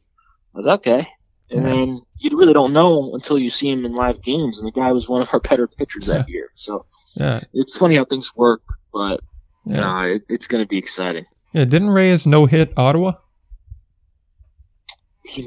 That was Edward Lopez. Oh, okay, my mistake. Edward Lopez, the year before, 2018. I get those two confused a lot. I don't know why. Yeah, I know, it's tough. The names are similar. Yeah, but I remember someone no-hit Ottawa, and I remember this because I went the day after that, and I was torn between. Yeah, this is a couple of times this has happened to me where I mean to go out and see a game, but I'm like, no, I'm not going to for whatever reason. That was the first time. I was either the first or second time. The other time was I was trying to get a couple friends to go to the one game when you were playing Rockland. I was like, oh, why don't we go? We could see him play. I'm like, oh, no, we'll go tomorrow. It'll be nicer out. I was like, okay. And then I checked back to see what happened in the game we didn't go to. It appears that the Matt Latos incident happened. I was like, really? Oh, boy. Yeah, it's like we missed that one. Yeah. That was an interesting year. Yeah, that certainly was. I will say that was a catalyst for getting everything going. It's like, look, this is exciting. I'm sorry, but this isn't something to be invested in. So that was a catalyst in getting all of this going. So, I mean, something positive came out of it. Ball. Exactly. But, yeah, I do want to just touch on the guys that you picked up, or that the team picked up in the, I guess, dispersal draft is what it's called here. And Gardowski, and I'm going to mess up the last name. It's Weinberg, right? It sounds good enough. Okay, I do not remember the second name, but I do remember Gardowski was the first one, because when I looked him up, right, I was looking, I was like, oh, wow, this guy's actually pretty good. He's a pretty good player. So I was just wondering what we know on those two players in particular. Yeah, I mean, I know Brooks liked them. I mean, pitching was, we want to find another solid starter, and perhaps Zarkowski could be one of those guys. We'll see. I mean, obviously, that raises the concern for the experienced player situation because he's an E2. Yeah. But anything could happen. Who knows? He might beat somebody out, or something might happen. I've seen crazier things happen. So I definitely think he's a solid starting pitcher, and he could definitely be a part of our rotation, I think. And Weinberger's in a great position because he's a rookie. So if he's looking good in camp, he's going to be on our roster. So those are my thoughts. I'm sure Brooks has similar thoughts as well. Yeah. Both tall guys and who could throw the ball. I mean, I know Weinberger throws from a lower slot, not quite sidearm, but a lower slot than you typically see. And Jason Zardowski has been around for a while as well. So I think those are two good pickups. It was tough to, every team has certain needs, and I think we did a nice job at selecting those two guys. Oh, yeah, definitely there. So, I'm not sure what Will has left to ask, so I'll let him get on that, and then I just have a few more things to add when Will's all done. So, Will, whatever you have left, take it away. So Billy, I just have one more question. So I'm an Atlantic League guy, so I got to ask you about this guy. He's going to be patrolling the outfield in Southern Maryland this year. I'm sure you know him very well. But what can Atlantic League fans and Blue Crab fans in particular expect from David Harris? Yeah, I mean, he's a good player. I mean, he was with us in 2018, was pretty much our best hitter, aside from Dean Green. And he's a solid player. I mean, he came in here. He batted six for us. Obviously, that lineup was stacked, but he was hitting bombs left and right. So he's a smaller guy. He's not a big guy, but he's muscular. Like, he's a shorter, thicker guy with a lot of pop. He's got a lot of pop. So he's going to hit homers, and you might not expect that from him if you see him, but he's going to hit some bombs, and opposite field ones too. I've seen him hit some oppo bombs that there's line drives that hit the black wall at Yogi Berra Stadium. So they're getting a solid player. Just hope he could stay healthy. I know he had some nagging injuries over the past few years. He played in Mexico, and luckily we got him back. He was hurt. He was banged up in the playoffs that year during the championship as well, but. No, you guys are getting a good player in Southern Maryland. He's a lot of fun to watch, and definitely be a good guy to watch in the Atlantic League. I'm excited to see how he does there. Definitely a nice fit for him. Yeah, he's a guy I've been super high on coming into the 2021 season. So I figured I would get your thoughts on Harris. But yeah, I guess, Nick, that's it for me. I think you said you have a couple more. Yeah, I have a couple more, which the first one, which really they're all more kind of just I'm begging for story questions, really, if anything here. But I was just wondering if there, because you spend a lot of time with these teams, you obviously know them pretty well. I was just wondering if there's like any player that really is a character or has personality, or there's a good story behind any one player that you've seen in your time with the team. Like maybe something funny, or just one where it's just like a real, like it really sticks out in your mind.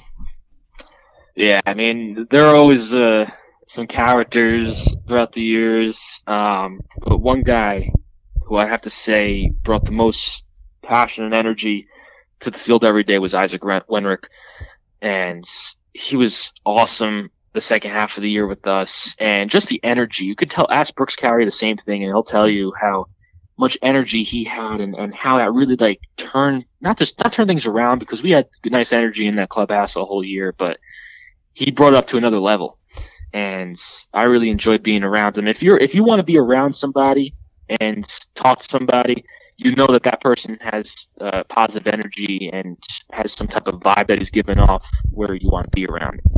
And he definitely had that. A lot of guys did too, but he's really stood out to me. Another guy who I love is Evan DeLuca too. He was with us for a couple of years, and really funny guy. He was with Somerset a few years back, so he's another Atlantic League name. But he was a fun guy too. Every year you have a group of characters. Some guy stands out over another guy. But I mean, my first year in 2013 as a bat boy, I mean, there were a bunch of goofballs in that team as well, and I loved it. I loved it because they were able to kind of like introduce me to everything, and it's always fun to be around those guys, because the different personalities are always fun to be around.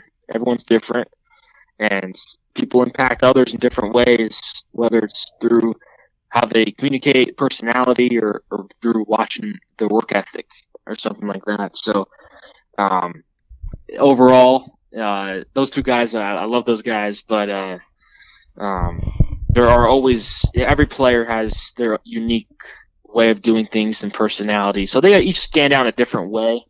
But as far as guys who are really enthusiastic, Wenrick's definitely up there, and I would say DeLuca on the comedic side.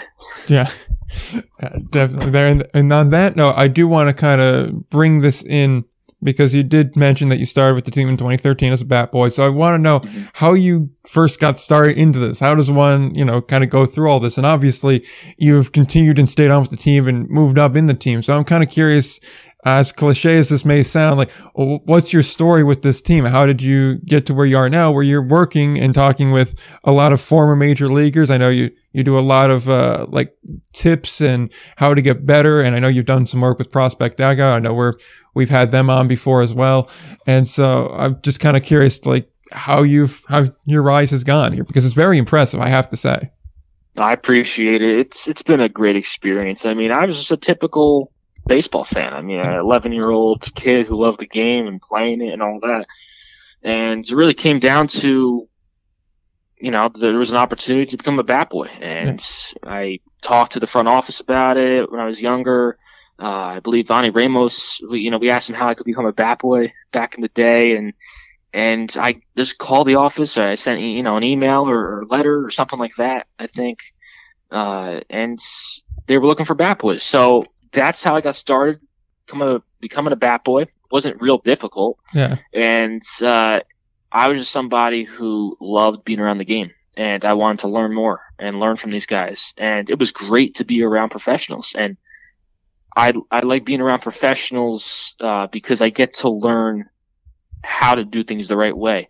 And I didn't want to learn things through other people, whether they, in Little League or whatever, or high school, you have certain people who don't know what they're doing. I wanted to learn from the pros, and I wanted to be able to do, play the right way. So I wanted to stick around those guys a lot. So I was always there when I was younger. And even when I wasn't bat boying, I was still there watching the game. I felt a part of it. And as the years went on, I really just wanted to do more than just get an autograph from a player or take a picture or anything like that. So I decided, why not try to interview them? It's something different, and it's something that I could keep as like a memento and have on video. So that's really how that started. And then that was in 2015, 2 years after I became a bat boy. And yeah. I just really continued to do it, just start talking to guys. And really there was an opportunity to help the Jackals out once they got that video board that year when they sold the team and they were putting different they were making investments in different spots, and especially in the media department, they put up that board, and they needed, you know, help to put it all together and figure it out and create content. So that was my thing. I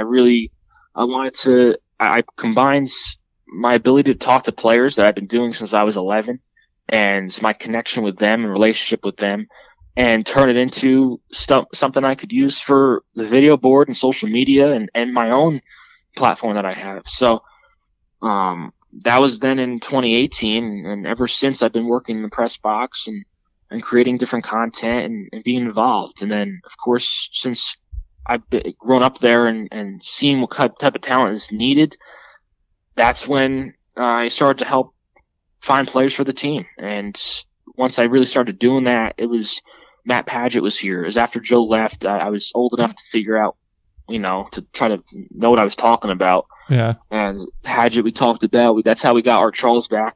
You know, we had it. I was like, we have his rights. We have his rights.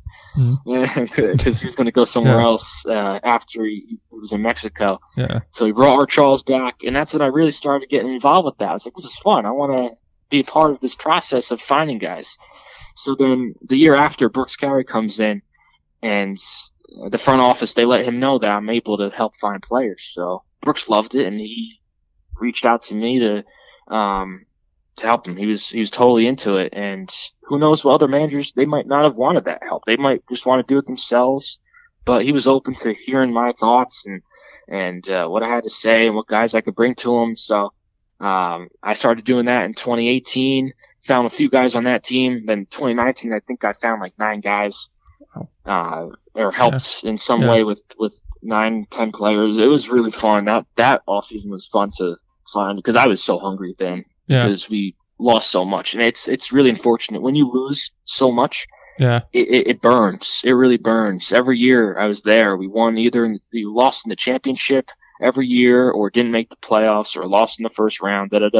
Yeah, and I was tired of it. I just wanted to win. That was the last thing I needed to see was a championship. And I put my all into finding guys, and was able to get in contact with Brendan Butler and Conrad, and I wanted to trade for him and stuff like that. It was just all these different things, and they just all worked out. It just worked out right. Yeah. And luckily for, you know, you're not always, these things aren't always going to work out. There's a lot of luck involved in different situations. So that was a lot of fun. And, you know, looking back on it, it's just awesome because it, you know, you're not used to that, you know, winning and all that, and being able to be a young kid helping a team find players and stuff like that is pretty cool. And then being able to finally get that ring last season was really special too, because, you know, it's your hard work paid off and all that, and that was really special. Another part of this whole thing that is special to me is seeing guys get signed by affiliates, and not just get signed but make it to the big leagues, and it's really hard, but it was great to see a few guys at big league stadiums who made it from the Jackals, and I got to go and see Tim Adelman, Robert Stock in the big leagues, and it's really special because you know how much hard work they put in, and at the lowest point in their career where guys are on the brink of retiring because they don't know if they could make it or not. And then you're seeing them at Yankee Stadium or Citizens Bank Park in Philly. That's just, it's really special to see that because you know that you're sharing everyone has dreams and goals, and to see somebody else achieve that, and you were part of, you know, you saw that part of their journey years before. That's really cool to see. Yeah. So overall, it's been a lot of fun, and the opportunity to be involved in a professional environment is really special. Yeah, it's really just amazing stuff there. I mean, you get to see all the behind the scenes work, and I mean, it shows that all your hard work is really paying off here, because I mean, the quality of content you create and obviously the ability to form a roster that you have has paid off in spades. I mean, it's quite clear, it's in the results. So, I mean, that's really just amazing stuff right there. I appreciate it. Yeah, it's real. It's a lot of fun. I mean, when you find a passion, if you have a passion and you just work towards it, I mean, you're gonna have a lot of fun doing it, and it doesn't feel like work. And that's what's so special. I mean, you guys are doing the same thing. You have a passion, and you're doing something about it. Yeah. You know, you found something that you like. So, I mean, kudos to you guys as well, because not a lot of people find that at an age like this, and that's awesome. It really is. It's something special. So I think on that note, I don't think we could do much better than that last answer. So like we do around here, we like to give like 5 minutes or so at the end of an interview for our guests to plug anything they want to plug, say anything they want to say, clarify anything they want to clarify, maybe add on to a previous answer. If you have anything like that, the floor is yours to do so now. I appreciate it. I mean, I think I said everything I really had, but no, I really appreciate you guys having me. You know, if you guys, the listeners, want to check out any of my stuff, on pretty much everywhere on social media, Billy the Bat Boy, Billy the Bat Boy's Corner on Instagram, YouTube, and all that. So, you know, it's been a great time talking. If you guys need anything, let me know. And it's almost time for the season. Almost there. I know the Jackals players report next week. Other independent teams, they've started to report. They're leaving. They're at the airport. They're driving. It's really fun to see. Great time of the year. Yeah. And you see affiliated ball started yesterday, so it's all in the air. I got really excited yesterday. So go enjoy some baseball, and I'll see you guys soon.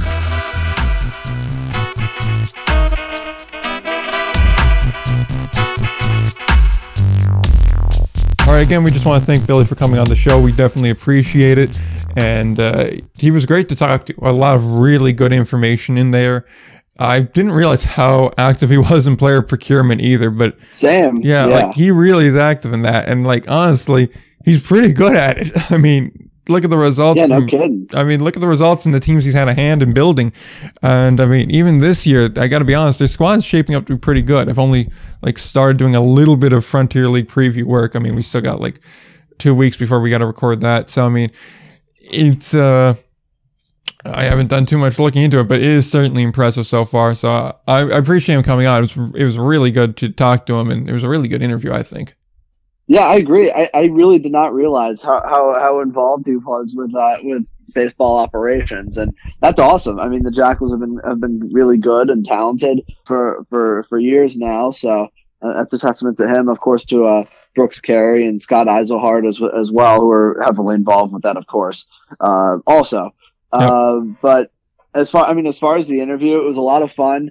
I was particularly interested in his answer, and I'm glad he did give a really good answer about the transition to from the Can-Am League to the Frontier League, and all the roster rules and how you navigate that as a first year team in a new league that it's really a whole new world. So I was interested to hear his answer about how they're going about trying to find value in those 10 rookies, as every other Frontier League team is looking to do, and usually the best ones are the ones who can find value out of those rookies. So that was an answer I was impressed with, and that I was really interested to hear from Billy.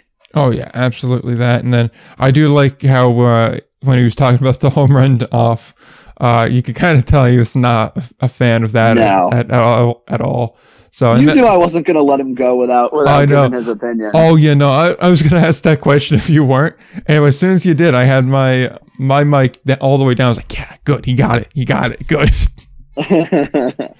That's something people don't realize. When we're doing interviews a lot, I turn my mic off when Will's asking questions, talking, so that way the noise from my side doesn't in here. So I do the exact same thing. Yeah. So I start cheerleading answers when he asks the right questions, and when I'm like, yeah, good. I start cheerleading along with this because I just get really into it. But yeah, so yeah, again, we thank Billy for coming on. He's definitely welcome back on the show. He's a very interesting guy to talk to. So yeah, for sure. It was a lot of fun. Yeah, so with that's all we got this week. I think we put together a pretty good show. So we'll go to the plugs now, and then if we got anything to add, we'll add that, and we'll get out of here. If you want to follow the show, you can do so on social media at IndieBallPod on Twitter and on Instagram at ALPB_news and IndieBallReport. You can also find everything we talked about today in the show notes that are available on the website, IndieBallReport.com. There actually will be articles coming up fairly soon, and there is technically a new one up that was written about the disposal draft in the Frontier League too, and all the team previews we're going to be doing fairly soon are all going to be comprised into one article. So be sure to be on the watch for that. That is IndieBallReport.com. You can find everything there, including the episodes as well. And I think that's just about it. But you can also subscribe to the show wherever you find podcasts: TuneIn, Stitcher, Spotify, Podomatic, Apple Podcasts, Google Podcasts, wherever you really find shows, you can find them. On that note, I know I definitely have something to add, and it's going to eat up a lot of clock. So unless you have something to add, I'm going to steal your time. I want to add this quick thing. Yeah. So this week was the start of the minor league baseball season. A lot of fun. A lot of great prospects. I've gone to a game every day since the minor league season has started, and will do so through Sunday. So that's exciting. However, I will say I've been to 2 Somerset Patriot games so far as the AA affiliate of the New York Yankees. And listen, it's cool that they're the Yankees AA affiliate from a fan. I mean, I'm a huge Red Sox fan, but it's fun. It's fun to watch guys. It's fun to watch prospects like Estevan Florio in Somerset, but it's not the same. It's really not the same, at least from my perspective, because I went in there for my first game of the season in Somerset on Wednesday, this past Wednesday, and I probably knew like 2 of the players. And if the manager were to walk by me on the concourse, I wouldn't have an idea. I would have no clue. And the thing is those teams are going to be changing so often every year. And it's not that I don't love minor league baseball, because I do love minor league baseball, but I really, really do miss the indie ball part of it. I'm not blaming the Patriots in any way for the move they made. I understand it. I totally get it. But at least from a fan perspective, and I know I'm definitely in the minority of the people there, and that's fine. And I know I'm biased. I am a co-host of an indie ball podcast, of course, but I do. It definitely is not. It definitely is not the same. You don't really get the same interactions with the players. Of course, some of that has to do with COVID, and understandably so. But it's fun, but it's not. It definitely doesn't have that same vibe to it. And I can't wait for when indie ball does come back. I know we have a indie ball co-hosts Frontier League game planned in the beginning of June, so that'll be fun. But yeah, at least for the Patriots, it's fun. I love AA baseball. Don't get me wrong, but it's not the same. It's not the same. Yeah, there's so much about that I want to tackle, but I know we're short on time, so I'm going to leave it for now. But I definitely I echo that sentiment, and that's why I just can never get into affiliated minor league baseball.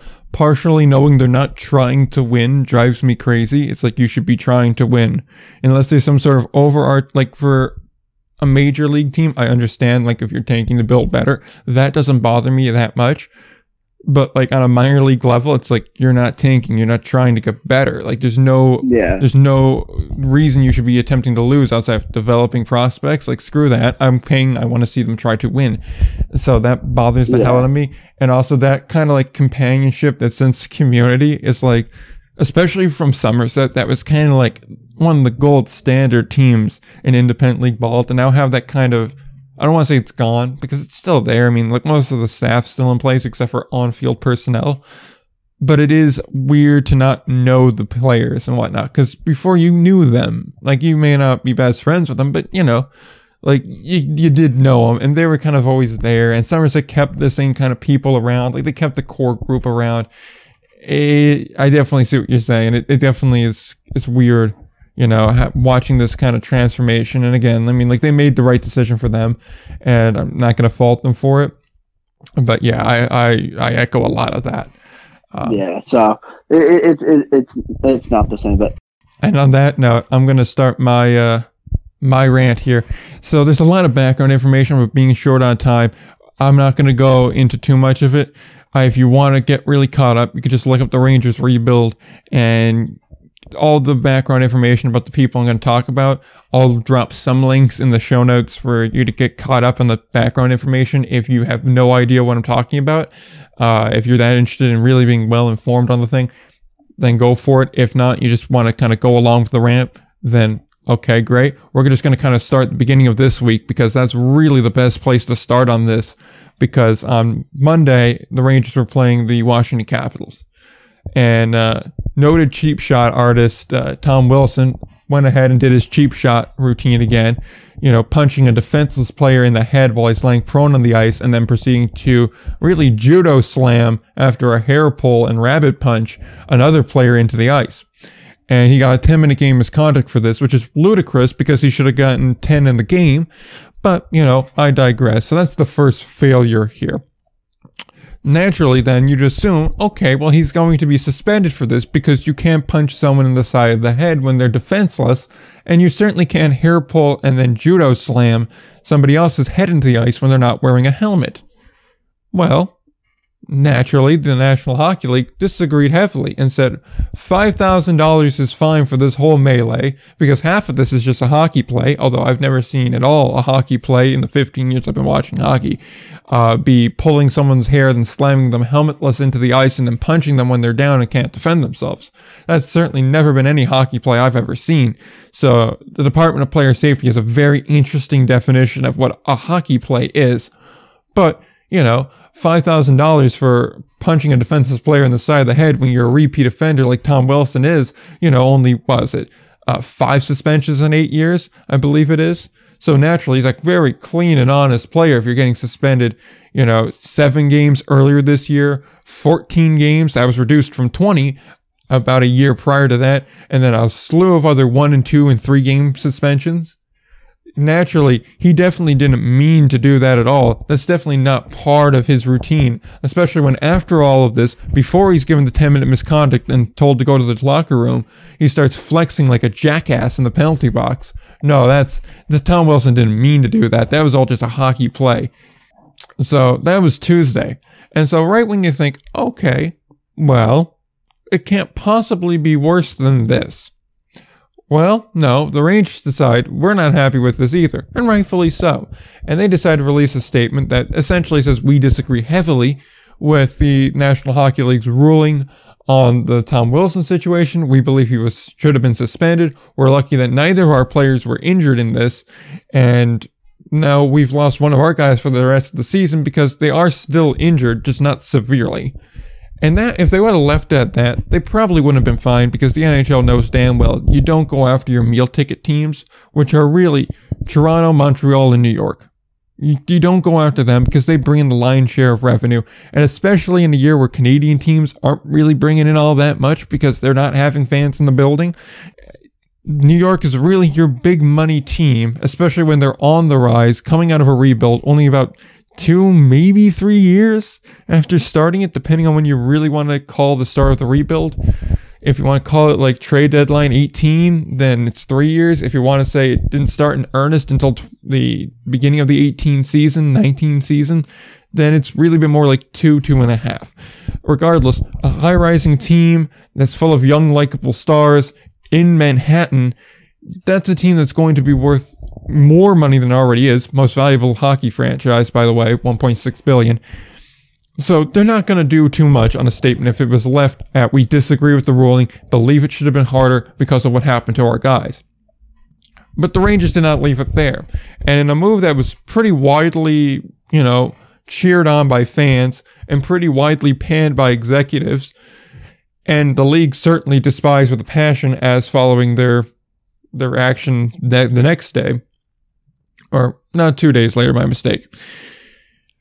The Rangers added on this little clip to the end of their statement, which said, "We don't believe that George Paros, the head of player safety, is fit for his job as he was derelict in his duty, which is a pretty hardline stance to take, especially in a sport like hockey that's extremely traditional and very much an old boys club. So that was a very clear shot across the bow, the Rangers calling for George Paros' head. So you had arguably the most influential team going after the head of player safety, which in reality is nothing more than a puppet for the rest of the league, because the league determines what player safety can and cannot do at the end of the day. So essentially, it was a veiled shot at Bettman, the commissioner of the National Hockey League. And let's not make any mistake about this. That's exactly what that was.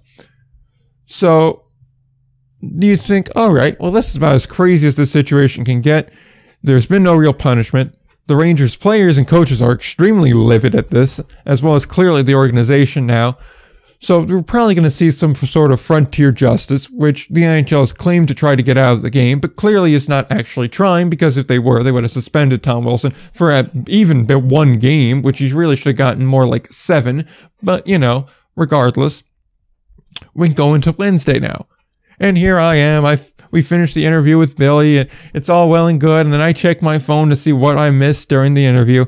And apparently the Rangers fire their GM and their team president, both of which have been with the team for many years. I will admit team president John Davison did kind of do sporadic bits, was a goalie with the team in the 70s and 80s, then was a broadcaster with the team after that, and then left for a while to be a team president in St. Louis, and then later in Columbus, and then came back about 2 years ago to kind of take his dream job, president of the Rangers.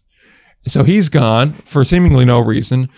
Then the GM, who architected this whole rebuild, really fast-tracked it, because, I mean, let's be real, anyone that's a fan of sports knows if you get a rebuild done in 2, at most 3 years, which is really where we were at, next year was going to be a playoff year, and the past 2 years could have very well been a playoff year if not for the pandemic. That's pretty damn quick for a rebuild. Some wouldn't even call it a rebuild, they just call it retooling on the fly, although I'd say tearing a team down to its boards is a rebuild. But technicalities aside, they're seemingly fired for no reason. Some people are saying it's because they disagree with the statement and try to distance themselves from it, but that's only been one real report. Everything else points to Jim Dolan, the owner of the Rangers, just not being happy with the performance of the team, saying that they should have been in the playoffs and they should be playing tougher. But there's so much on that just pisses me off, to be quite honest, because the rebuild was going fine. It was ahead of schedule, if anything. Worst case, it was on schedule. You cannot be upset. You were told that this was going to be a long process. A long process is 5+ years. We've been on year 3 at most. At most. We're ahead of where we should be right now. And if you're that annoyed at the team not playing tough, not playing gritty, that's fine. You're the owner. You can tell them, get tougher in the offseason, otherwise it's your job that I'll be taking. No one's saying you can't do that. And like I said, no one's saying Dolan can't do what he did. He clearly can. He's the owner of the team. He's allowed to fire whoever the hell he wants, whenever the hell he wants. That's not the issue. The issue is you fired 2 men that were doing an amazing job for no other reason than they're being petty in the way that they distanced themselves from a statement that they either advised you not to put out because it was going to annoy the old boys club and make their jobs tremendously more difficult and work against the team overall, because the league is not going to back down when you call them out like that. If anything, Gary Bettman is known for doubling down and solidifying his stance here, going, I don't care who you are, you're not going to have more power here. The rest of the owners are not going to let one guy, particularly a big market team, particularly the largest market team actually in New York, in Manhattan of all places, have more sway and say over the league than anything else. So I honestly don't know how to proceed from here. So either it's off of pettiness or it was off of performance, which makes no sense whatsoever, because even if you weren't happy with it, they've done such a great job up to this point that should have bought them an extra year, bare minimum 1 year, before a decision like this was made. And I understand that Chris Drury is going to be brought in. If you're not a hockey fan, Chris Drury, longtime hockey guy, played in the league, captain of the Rangers, been in part of the organization since I believe 2015, 2014, right around there, I believe is when he joined. And he's been working his way up through. And I have no doubt that Chris Drury is going to do a good job. That's not my qualm. I have this is not at all in Chris Drury. He honestly has gotten a real shit sandwich of a situation to be dealt here, because he gets a tremendous job. I mean, this is a great job. You got president and GM of the Rangers. That's tremendous, especially with where they're at. I mean, you're dealing with a full deck here. But the circumstances he got under, he's in a no-win situation. Either it's a bad move, and people either go, well, Dolan told him to do it, or look, he shouldn't be in this position right now. That he's screwed either way when you get down to it, or if he makes a bad move. And if he makes a right move, like I said, people are going to go, well, Dolan or Gorton would have done the same thing. Gorton could have done something better. He's not really in a great spot there. So I feel bad for him getting this job under these circumstances, certainly. But all in all, just this isn't even getting to the Frontier Justice part of Wednesday. Wednesday was just, that's crazy. And the whole decision I disagree with vehemently. I think bare minimum, if you were going to make this move, it should have been, like I said, bare minimum, one additional year. That said, before I go crazy, because I'm adding a whole extra segment on to just things to add this week, to be honest. Then the game starts. There's a line brawl off the opening face-off because you knew Frontier Justice was going to come. Then Tom Wilson steps on the ice about 30 seconds later. He gets a fight. And then there's still another two fights because, you know, Frontier Justice against guys that were either running their mouth defending the hit or just they so happened to be there. And the team was not going to take that lying down. Now, of course, the Rangers are a horribly undersized team. They do not play tough at all because they're not designed that way. And the average age of this team is about 23 years old. And anyone that's a veteran or would be a tough player has kind of been taken out lineup at this stage because they're injured.